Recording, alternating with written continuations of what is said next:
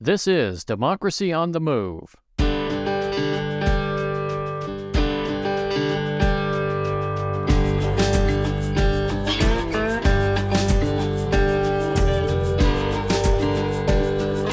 Democracy on the Move is a podcast tribute to the people and organizations who dare to reimagine our nation and drive it back to its original promise of democracy. This episode is being released on Sunday, April 23, 2023. I'm Dan Schaefer, your host for today's podcast, and thank you for joining us.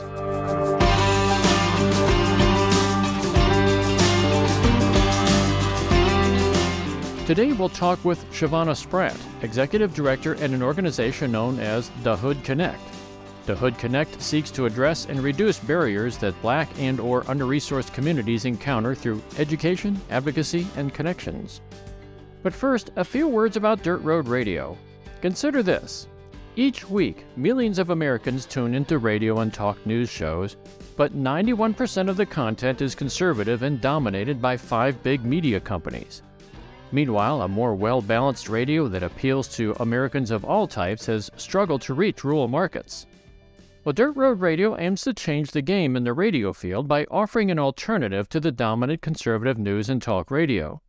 We want to share a wider horizon and broader range of voices and perspectives. Here's the problem we're trying to solve. Research shows that the rural urban divide has grown dramatically in the last few decades coinciding with the disappearance of local newspapers and the growing prominence of conservative talk radio.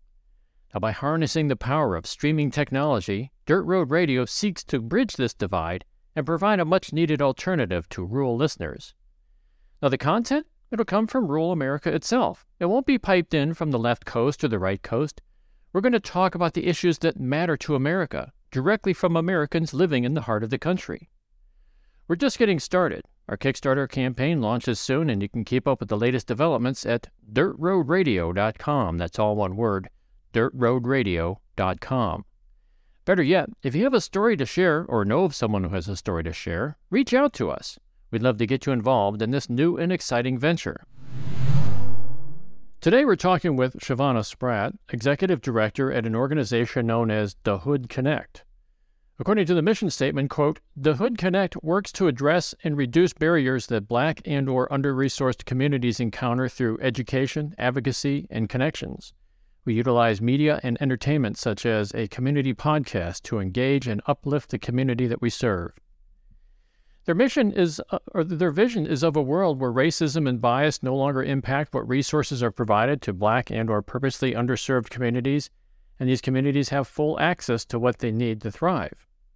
As the executive director, Shavanna oversees the operations of this new 501c3 organization and seeks to ensure that everyone in her community is aware of support, resources, and information available to make their lives better and take advantage of opportunities. Shavanna lives within the community that she serves and is an active member of her community. So, Shavanna, with that introduction, uh, thank you for joining us at Democracy on the Move today. Well, thank you for having me. I'm excited to be here. Well, good. So, uh, first of all, let's do like a, a, high level view of what is the Hood Connect, and, and first, can you get, uh, give us a rundown of what the uh, of the problems that you see in your community and what the Hood Connect is doing to address these problems? So, high overview. Um, basically, for me, is um, see that there's a lack of resources, um, a lack of connection, and I would say uh, a decrease in community engagement. Um, and so we are literally just trying to be a connector from our community to those resources because a lot of times it's either outside of our communities um, or if they're inside the community, folks literally don't know about them. Um, they have barriers such as childcare, transportation, um, maybe even like awareness, just knowing again, but time uh, if you're working, you know, so so many hours of the day, and then you have a family to support, you usually aren't like trying to get engaged in community, um, or you you again, you're just like so in the go go go of taking care of family and working that you don't know what's going on in your community, and so we are literally just like, okay, how can we address the barriers and make sure that the people that need the resources have access to them. Um, or if you're survival mode. I say a lot of people um, in my community and my, my myself been in this space of like we're just surviving, and that's just your day to day. You're just going on every day trying to make sure you get food on the table for your children. Um, you know, we we throw out the self care a, a lot to moms and like, hey, you should do self care, um, or you may be going to school. You're just busy. Life, life is so busy, and sometimes people are working, you know, two two jobs to just make it. Um, and so it's like, how do we address those issues that you may have to make sure that you can still tap into the resources that's available in your community and meet you where you are? Um, how can we meet you where you are? What do you need? How can we make you sustainable so that then we can introduce you uh and back into the community? Yeah. And I hope that kind of gave an overthrow, uh, overview. Yeah, that is And and uh, you were talking about the underserved uh, community, and I'm trying to, you know, in my mind as you're talking about this, I'm thinking to myself, um, you know, we all get into that rat race, right? We all get sort of tied up in things, but um, yes. but that's you know when you're working two jobs, and I'm trying to think to myself, you know, when you're when you're talking about um, underserved communities, it, it to me it's it sounds like people are so busy just trying to make ends meet that they don't understand or realize or maybe don't even know about some of these services. And you you you cited childcare and transportation. Um, any other types of services that uh, people can take advantage of that you're aware of? So, let me say this. Um, for instance, and and trying to make it more basic for people to understand.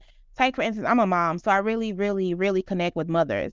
Mm-hmm. Um, there's a moms group, and you know that supports moms around mental health, um, and new moms, uh, and that's a really big issue right now where we're talking about um black maternal health and all these other things that we have in the state of Missouri, um, maternal um infant health, all these things. And so mental health is one of those, uh, postpartum depression. And there's a, a resource called a mom's group, right? Uh-huh. And they're they're here in the community, they're providing a safe space for black moms. And usually again, it's just like how do we connect that mom to that space? So they have transportation, they they provide childcare, um, and they provide food. So the mom can literally come to this space to be able to say, hey, you know, we um I have food, so I don't have to worry about cooking. Mm-hmm. Um, I have transportation, so I can get there, and I have childcare, so I can fully be present in this in this space without having to really worry about my children, you know, and keeping them entertained. So it's like we connect the mom. Hey, here's this group. Here's this space. Come and come joy enjoy this space. You have access to this. This is a safe space for you there you are, yeah. connecting you to this resource that can be beneficial. And now it's helping the mom be able to say, oh, I'm getting what I need mentally. I'm getting uh, a, a break. I'm getting uh, support. I'm and it's peer led support. So you're getting support through other moms. So we are not, and I, I want to say this, like we aren't here to reinvent anything. Um, that's not what the Hood Connect is doing. We are literally just trying to drive the connection. How can we support the individual to get to the resource and then also connect them to the resource? That's that's all that we are looking to do, and we want to do that uh, through the advocacy, education, and again the connection. Um, because a lot of times, again, it goes back to what you said. A lot of times, either the first thing is I'm not aware of it, and then if I become aware of the resource, I might have a job that the time frame doesn't work. I may have um, childcare that I can't come and attend if they're not providing childcare or again, I have um I don't have the access because it's out of my community and I don't have transportation. Um, transportation to get there is limited. So, how do we address those? How do we help support folks to get to those spaces without uh, having to worry about those barriers? Um, and just for reference purposes, you're you're talking about the St. Louis, Missouri area here. Is there is it basically what you're focusing on? Yes, that is our focus. Um, we are not um county or um city uh Pacific. We are just St. Louis.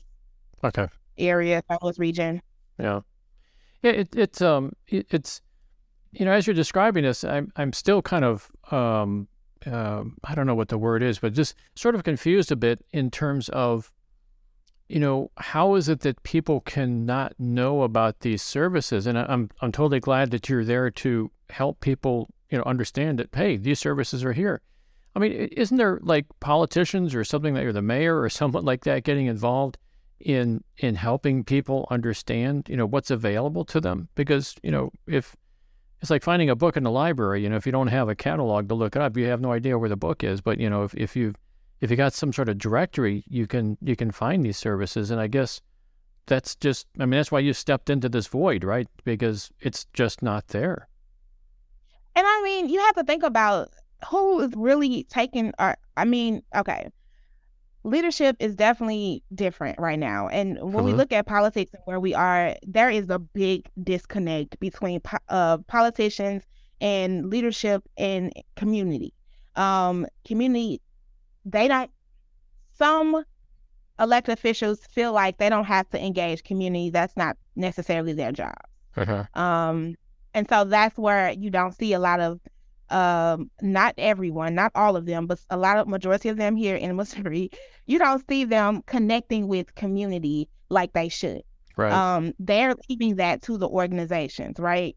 And if these if these organizations are small organizations who have lot, uh, less uh, resources, they could be providing the services, um, but they don't have the resources to promote what they're doing. They don't have the resources to, you know, uh, community engage themselves because as one of those uh, organizations, you're limited. Your capacity is limited.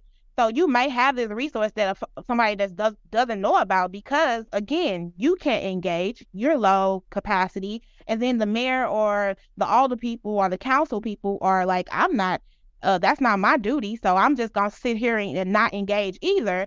So who's engaging the community? Who's out yeah. here saying like, hey, here. And you said something about there is there um a manual or if there's a directory.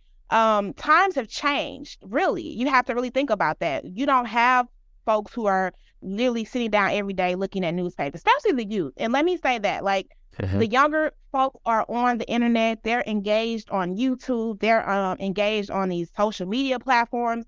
So the the dynamic of again engaging community has shifted, and now a lot of people are shifting to that space. So that's what I was like. Okay, how can we be innovative and creative and engage community in a different way? Um, everybody is not reading uh, newspapers or are looking for books in directories, and not a lot of folks are engaged at the library anymore. Yeah. So where are people? Where do how do we meet the people where they are um, in the community? If that's you know, if that is maybe you know at the bus stop, if that is maybe you know at a um, a restaurant, or if it's at um, some of these some spaces that have community um, hubs or right. if that is at you know a local barbershop or beauty shop like how do we think innovative to be like okay let's go into these spaces where it's the community feels it's safe. Because a lot of times you have some spaces that's in the community but community might not feel like it's a safe space so they're not going to tap into it. Um so how do we again meet community where they are and where they feel it is safe to engage them? And a lot of people that takes a lot of time that's a lot of work and a lot of folks don't have sometimes the capacity or they don't have the resources to do that. And that's why we are here and we're trying to provide that. That's what we want to help uh, yeah. other organizations and, you know, okay. leaders and all, all do. Yeah, that sounds uh, that sounds reasonable. You hit upon a couple things here that really uh, raises the hairs on the back of my neck, and that is that you know politicians are not engaging with people anymore, and I think that's an attribute. Uh, there's a lot of a lot of reasons, I'm sure, but I think that's one attribute of gerrymandering, where politicians are, are you know, if you're of a certain party, uh, you don't really have to be that responsive to your constituents anymore because you're pretty much guaranteed if you're part of the Democratic Party, you're part of the Republican Party, your district is gerrymandered to the point where, yeah, so what? I don't need to meet the people. I don't need to have town halls. I don't need to get that involved with people to tell them you know, what's going on. So uh, that, yeah, I think that is a big dis. I agree with you. I think there's a big disconnect there and that that is some of what's happening. It's like we're okay with the 200 people that's showing up to vote, and that's yeah. fine. Long yeah. as yeah. those 200, long as those 200 are voting for me, I don't care about the other 14,000 that's registered to vote. yeah, yeah. like you can just show up and yeah, those people that's going to show up are going to vote for me, and I'm going to engage with them, and I'm not going to think about engaging all of the other people that I still represent. Yeah, I say, you know, I I said this many of times is like even if someone doesn't vote for you, you still represent them. Uh-huh. So I think it would still be a great thing to do as engaging and even seeing what they would like to have happen as well. Um, or just keeping them up on what you what you are doing as an elected official, what's happening. That's uh-huh. but I mean, they're not even engaging with each with, with each other. yeah. like, so how can we expect them to engage with community? I feel like they're not even engaging on each level with each other. Um, so it's it's it's a lot of chaos in that. But again, and that is what's causing the lack. Um, in I will say what I feel like in my community. Um, is that is that Yeah. there's no engaging, there's no connecting, there's no uh providing information happening on that level. Uh, and then you know, so community is like, I don't want to vote um because I don't trust it, or you know, I'm not voting because you're, you're going to do what you want to do anyway. Um, it's no, you know, it, but it's still like you need to hold these people accountable. But Right. elected officials know if I engage you, you will have to hold me accountable. So I don't want to engage you because I don't want, I don't know necessarily if I want that uh, accountability. Yeah, yeah. And I, you know, I think it, it kind of runs into larger issues like ranked choice voting. I think sometimes where where, you know, people would have to actually compete for their office rather than just taking it as a as a foregone conclusion. But you brought up something else too, which I thought was very interesting. And um, you know, it, there's isolation. You know, even though we're we're tightly packed together, you know, especially like in urban areas, there there people are pretty pretty much stacked together. And ironic, Mhm. how ironic is it that there is still so much isolation out there? And social media, which was at least initially had the promise of bringing everybody together and making it like a global town hall, it really has resulted in people uh, just staring into their phones rather than connecting with their friends. And um, it's it's kind Yeah. of a it's an interesting. I don't know what to do about it. I mean, just sort of bringing this up as an observation that you say that you know kids are looking in their phones at, at YouTube or whatever, Instagram or whatever, and not engaging. You know, there's no newspapers out there to help people engage, and anything that's online is going to be, you know, this stupid entertainment stuff. You know, TikTok or whatever. Um, that is that is just uh, it's an interesting phenomenon. And, you know, this is got, I think mankind is just on on the precipice of of a of a new realization about you know how much of a how much of a price we're paying for this isolation that we have these days. Yeah, I agree. I think um I think what it is for social media, it has made it more convenient. Um, but I also agree that sometimes it makes it feel a lot less connected because there's just something about being in person um that I I personally enjoy. Um, and why we we try to uh, or we're trying to bring back some of that. Um, we also try to do like those in person events in those in person spaces because yeah, I, I I just think there is something really powerful about getting people in one room and really uh connecting with folks. Yeah. Um versus but also again the co- the convenience of social media. Um the convenience of pulling up a YouTube video um to learn about a new resource. It seems just more convenient. Um Uh-huh. and I think again, thinking about the people who, uh, you know, I am trying to engage, um, and I think a lot of times for me, my focus is on the under resourced communities, but these are folks who are usually family oriented. Um, so you know, they they have or or they lack support, so they don't necessarily have people who can really help them um in their day to day. They're kind of single, they're alone, um, or you know, they just don't Yeah. have the support system that they looking or that they want and that they need. So I think again, convenient. How can I make it convenient for you? Um, and if we don't do that, I think no one will show up or no one will come and be involved. So we have to again really think about how we're supporting people to show up in community. Do Yeah. you get what I'm saying? Oh yeah. and yeah. like I yeah, I, it, I, it's I was going to say, I think long ago, um, you know, going back, you know, centuries or maybe even thousands of years, when we were all like living in small villages or tribes or whatever, um, you know, it was it was really, I mean, I know life was tough back then. I certainly wouldn't want to go back to those days, But um, there's one good thing they had was that you know they say it takes a village. You know, children, we, parents always had help from their neighbors. You know, and I think it's that way in agrarian societies even today, where you know people do pull together into their little communities and they help each other.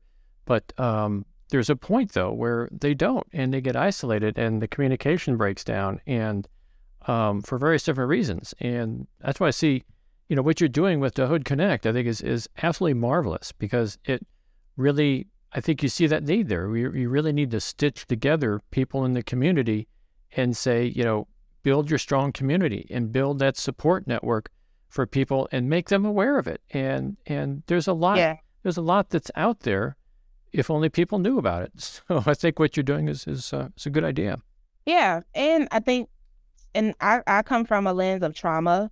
Um, so I, I really emphasize making sure that these spaces again are safe spaces um, that where people can show up and be their authentic selves. Mm-hmm.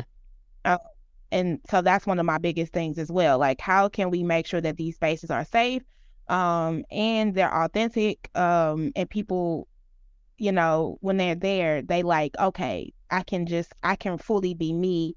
And if I'm in a, a space of, you know, um, if I'm in a space of I need help and I need assistance, I can feel okay saying that and not feel judged. Yeah. Um, so just making sure that folks understand that too is like these they have to be uh safe spaces for people to want to keep showing up in them. Yeah, yeah. I I think there's there's an element of ego that enters into every individual as well. And they, they say, I don't need any help, you know, but I think, you know, we we all need it we all need help, but uh, we all need help. Yes, we all need help. Uh, I, to this day, I still be like, I need help. Yeah. Um, but again, I understanding wanting help. Um, that's you know, um, where you don't feel judged or it doesn't make you feel bad or you know, yeah. feeling degraded or anything like that. So, but it's also you know, in the flip side of that is the ability to offer help as well, because you know going back to you know like i say thousands of years ago when we when we're living in small villages or tribes or whatever um, you contributed as much as you consumed so um, yes. the opportunity for people to help each other out that that's a very empowering feeling as well so um, I mean we want to talk to you a little bit about challenges, though, because um, I, I, know one of your challenges right now is you're just getting started. And uh, at least last time I talked to you, we, when I saw you at a, at a presentation a few weeks ago, um, you're just sort of getting started, and that's a challenge in and of itself. Um, what other types of challenges are you facing? You know, in terms of like organizational challenges, or maybe challenges of you know maybe some sort of working with a government organization somewhere or another. I mean, what what sort of what sort of challenges are you facing these days? Um, yeah, so we are really, really fairly new. Um, I've been doing the podcast uh part for two years. Uh-huh. Um, and community has really rallied around it. Um, and so that kept me going in that space.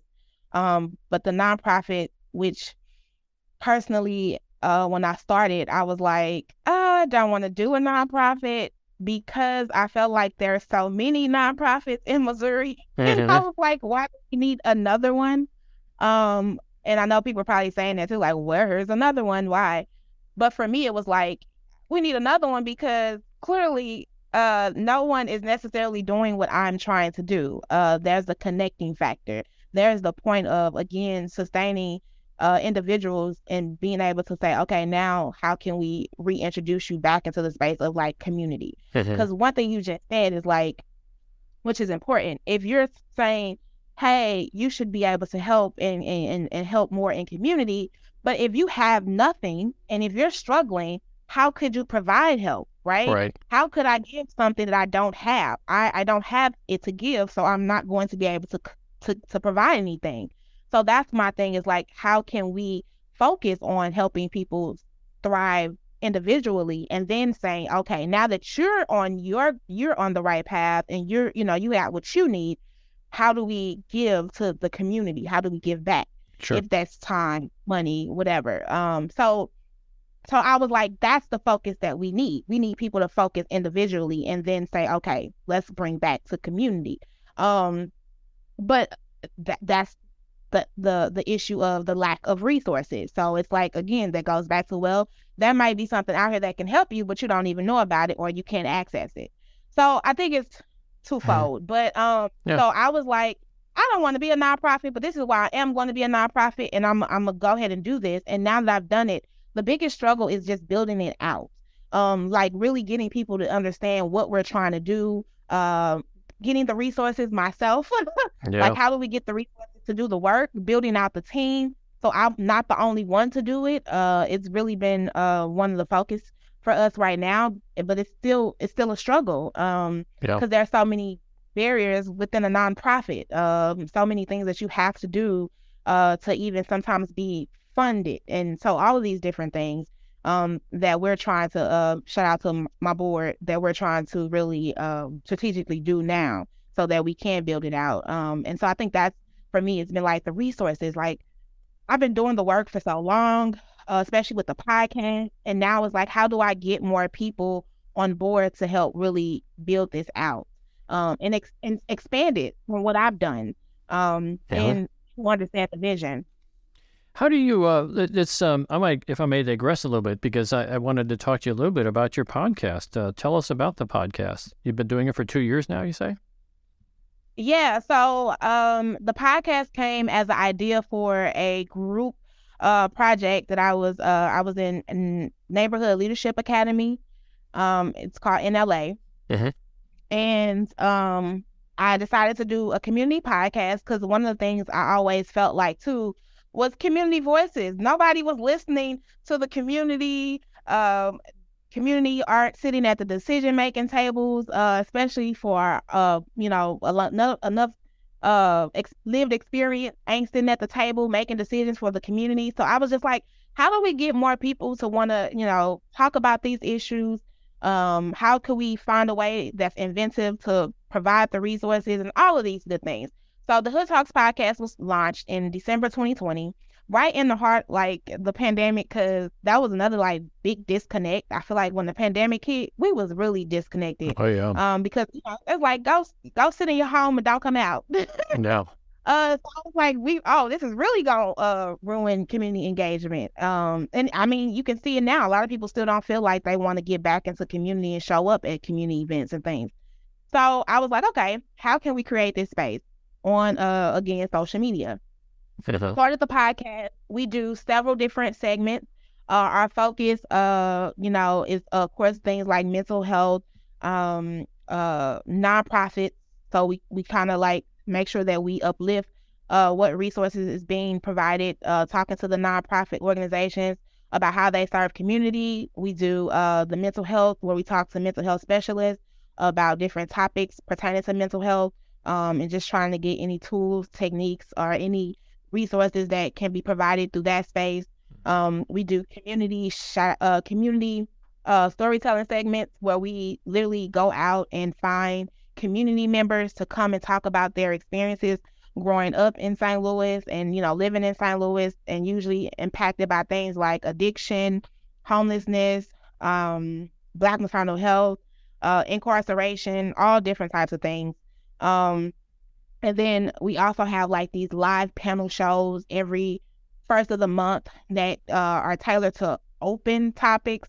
So we're not really specific to an area, mm-hmm. um, but anything that's concerning to Black or urban community, we try to talk about it. Um, so um, those are the segments that we do on our podcast.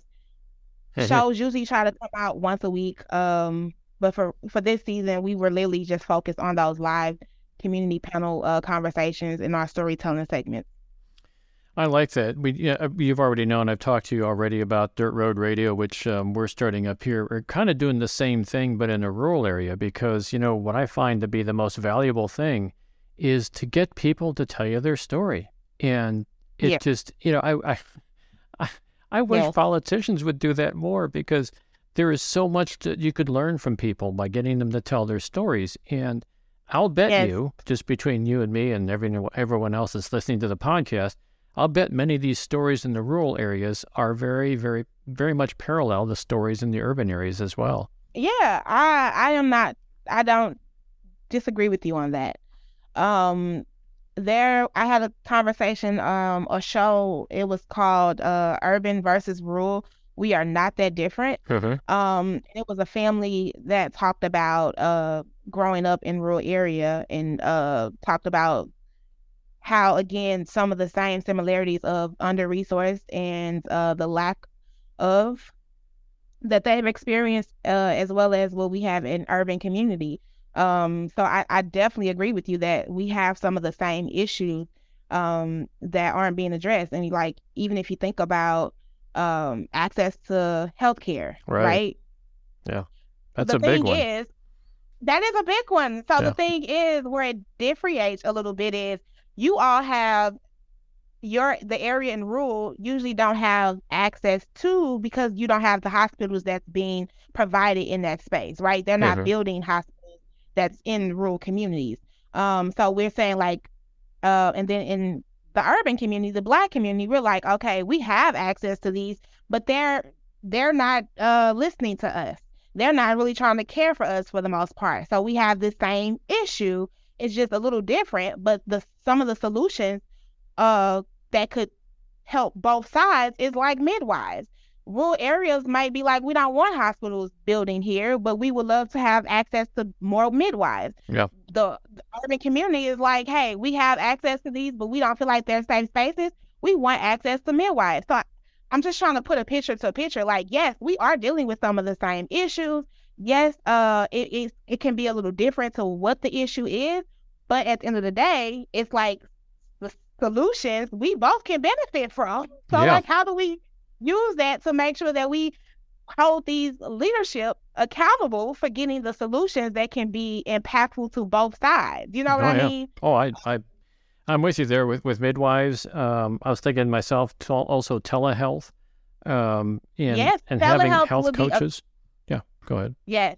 Peer, yeah, peer coaches, health coaches, community health workers, all especially in the healthcare right now in you know in Missouri. Like these are some things that could really be impactful to both sides. Yeah. Um, and it's like they're not necessarily being um supported by leadership. So I just I I think uh, we do have a lot of similarities, and it's like, how do we get folks to see that we're we're we're dealing with some of the same issues, um, and yeah. if we hold some of our leadership accountable, hopefully we can get those things changed. Yeah, that's one of my big takeaways from this conversation: hold our leaders accountable, because I, I think yes. that if you know, I mean, I, I I love what you're doing, but I think it's it's also a testimony of our society the fact that you feel it necessary to do this because this is something that I feel it should be part of our system. You know, it's a I agree. part of the same country. We got to take care of each other. You know, and and uh, I mean, you see it happen. Like you know, if a tornado rips through a, a, a uh, an area, whatever, whether it's rural or, or, or urban or whatever, there's always tons of people just come in afterwards and help out. You know, and I would like to see the same thing happen on a continuous basis where, you know, yeah. uh, where, where it's organized and led by our political leaders, but uh, they're, they're uh, pretty much um, uh, absent in their duties, and that makes it necessary for people such as yourself to step into that void and, and, and do something. Um, I want to ask a question too, because I, I think you know I want I don't want to turn this to a, a, um, you know, a really dark conversation here, but there was something that struck me in the vision statement for Da Hood Connect, and it makes reference to racism and bias having an impact on the resources provided to the black and or purposely underserved communities. And I, you know, I've I've talked to a lot of folks over the years. I've been doing this podcast for a couple years, and then before this podcast, I was doing another one on a on a different uh, forum for for a couple years as, as well. And I would say that many people would say that not not a lot, but many people would say the systemic racism doesn't exist in this country. And um, in fact, in January of last year, I interviewed a guy named Kenny Xu who wrote a book called An Inconvenient Minority. He's Asian American, and he said that Asian Americans have become victims of numerous policies ostensibly written in the spirit of diversity, but in reality excludes them from the upper ranks of the elite. And I was sort of caught off guard by a lot of the concepts that he brought up. And um, one of the concepts he brought up, which I, I, I, somewhat agree with, is he advocates for a pure meritocracy where everyone is judged by the content of their character, not by the color of their skin, to paraphrase Dr. King. Um, I, I get it, but still, I'm thrown off when, on the other hand, I talk to a lot of people, countless individuals, that cite policies built on racism and classism, such as you know, the proverbial bail trap. Um, you know, redlining. uh, pardon me. I was at redlining. Yeah, yeah, redlining. Um, and in Florida, I remember there was this law that was um, preventing ex felons from voting, and so the people got together, like I think it was referendum or initiative or something like that. The people got together and said, "Okay, we want to eliminate this because there's like you know almost a million people that are prevented from voting because they're ex felons." And so they did, but then the legislature turned around and said, "Well, these people still shouldn't be able to vote because they haven't repaid monetarily for the damage that they've done. You know, it's just this, it's this purposeful sort of uh, effort among people Yeah. to implement what I would call systemic racism. So, so my, I guess my question to you is this: First of all, do you agree with the assessment that there that there is that there is no systemic racism in this country? And, and if you if you think that there is systemic racism, um, then what do you say, or, or what could we all say to people that deny that there is such a thing as systemic racism in this country? Um, for me, and I say this as like best as I can, I can't focus on changing someone's mind. Unfortunately, I don't have the energy to focus on that. Um, because a lot of times people who don't agree are benefiting from the system. Does that make sense? Yeah. Yeah. Um, and so um, they usually don't want to give up what they feel like is power. Um, and so they're going to say, no, there's not. And they're Right. benefiting from it. So Mhm. it's hard to change someone's mind in that space. My, my energy goes to those who are impacted by what the systems are and how do we get more of them uh, encouraged um, and repowered to go into the spaces of um, where we talk about leadership and um, change making, decision making, policy changing positions. That's where my focus is because I- unfortunately, uh, the energy it takes to change someone's mind who feels like there's not systemic systemic racism will be will continue to be doing what we're doing and like where we're going back now. Does that make sense? yeah, that does. and yeah, I've you know I, I kind of relate to that as well because you know there are, there are times I get into discussions with people about this topic and um, you know it, it's, It's I think it- draining. yeah, I, I think it's very draining, and it's it's because they come. I think what you said, they come from a position of privilege, or maybe they've never experienced Privilege and power. privilege and power, and they've, so they've never experienced this, and so they a they can't relate to it, and b They can't they- relate. They don't empathize it- well, they- clearly. yeah, they, I think that sometimes they see it as a threat too, because if you start going down that path and saying, "Well, yeah, there is systemic racism," then you know there's this sense of guilt that gets associated with it as well. And I'm like, you know, I'm not into guilt or anything like that. I just want to, you know, let's get this thing straightened out and and figure this out. But yeah, it, it's draining. I mean, it's just it's just uh, It is. It's draining, and it also sometimes can fuel no hope.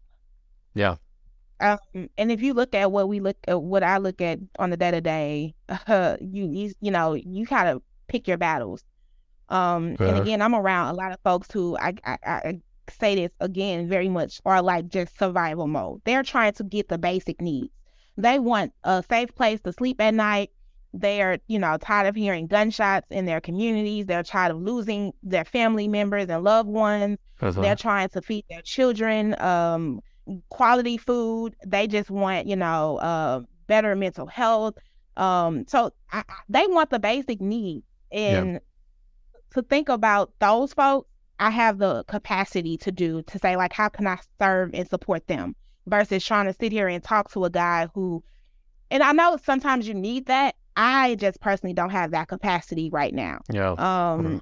You know hopefully in the future i could get there but yeah my my lens is so for the people who uh again are um who we can hopefully structure and repower to get to where we need them to be able to to want to even you know go vote or want to even uh run for office. Because you just said it earlier like we have uh, people who aren't even running for office. So no, there's no competitiveness. Like you don't have to engage with anybody because maybe you're the only one running and you just automatically get the seat. yeah, So again, how structure and support people individually so that they can want to get into these spaces? Um, and so that's that's my focus.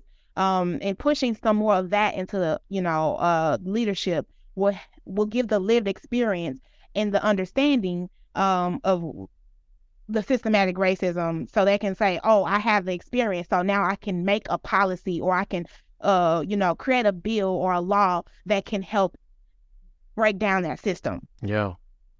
And i think that's a that's a very uh, that, that, that approach makes sense to me because you know i i see this happen um, a lot where people come from backgrounds that that uh, most people would just write off and say well you know you come from that background um, we don't need to pay attention to you, but they still come from that background and they become, you know, politicians and they actually start making a difference in the world.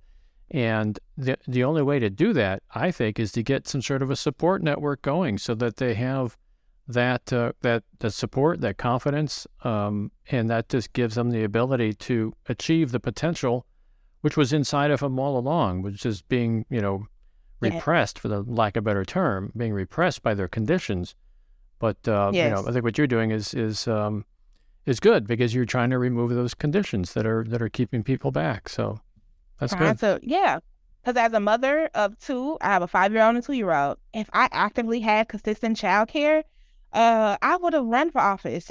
yeah. My yeah. first excuse for not running for office right now is because I don't have child care. Um, but yeah. I have to be there for my children. I have to be there for my babies as best I can. Yeah. Um, and you know, I I saw an interview with um uh, a U.S. uh representative, um, and I cannot remember her name, but she's a single mom. I forgot what area. I want to say maybe I can't remember what area it was. Uh-huh. But she she was talking about how when she got in, she's a single mom, and everyone kept saying that you can't do this without a partner. You can't do this without a husband. You need a mate. You need to marry someone. Oh yeah, and she, yeah. Like, Why? Why do I have and I'm just like, but who better to have that experience as a single mom to know what what the lived experience she has to know what laws can help a, a woman who can help a mother. You know what I mean? Right. So it's just like if you don't have the lived experience or the understanding, you'll never you won't be able to relate and create, you know, bills and laws that, you know, will help.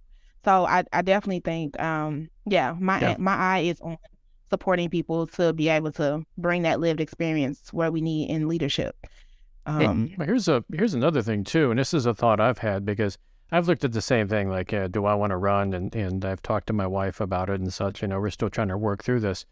But here's the thing: when you, uh, if you want to, you know, make a difference at least at the state level, and you want to run for, say, a state representative or a state senator, uh, it's pretty tough the way it is. But you know, when you get there, the pay is really not good enough to live in a you know if you're if you're living in an urban area forget it because you're you're not going to get that much payment for it. And so what do you do?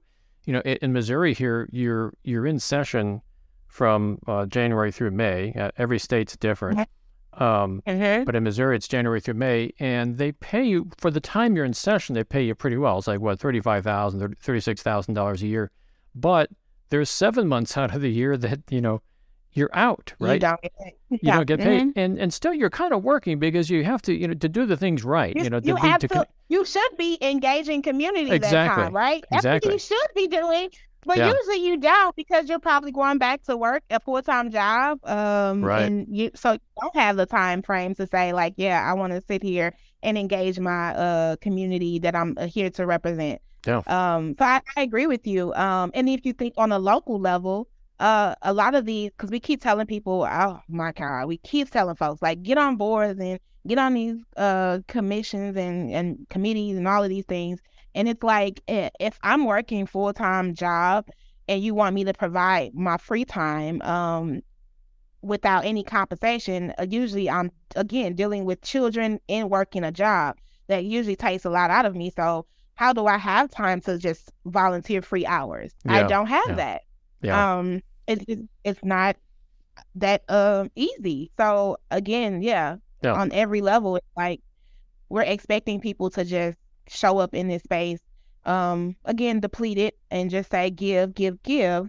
But that's why it's not appealing anymore for yeah. folks. It is not reasonable anymore. It's not doable, right, it's, especially it's... for the people that can really make it change and impact. Because who's who's running it? Who's in the space?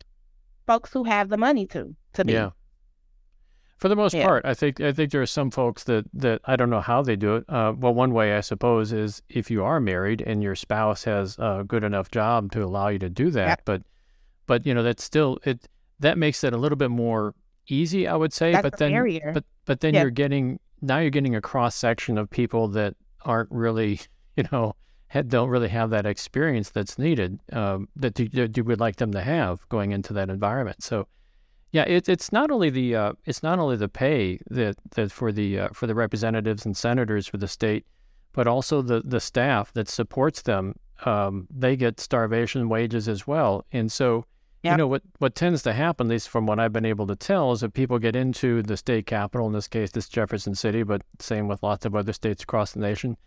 They get there and um, the staff is underpaid, staff is overworked, and so where do they get their legislation? Who helps them craft the legislation?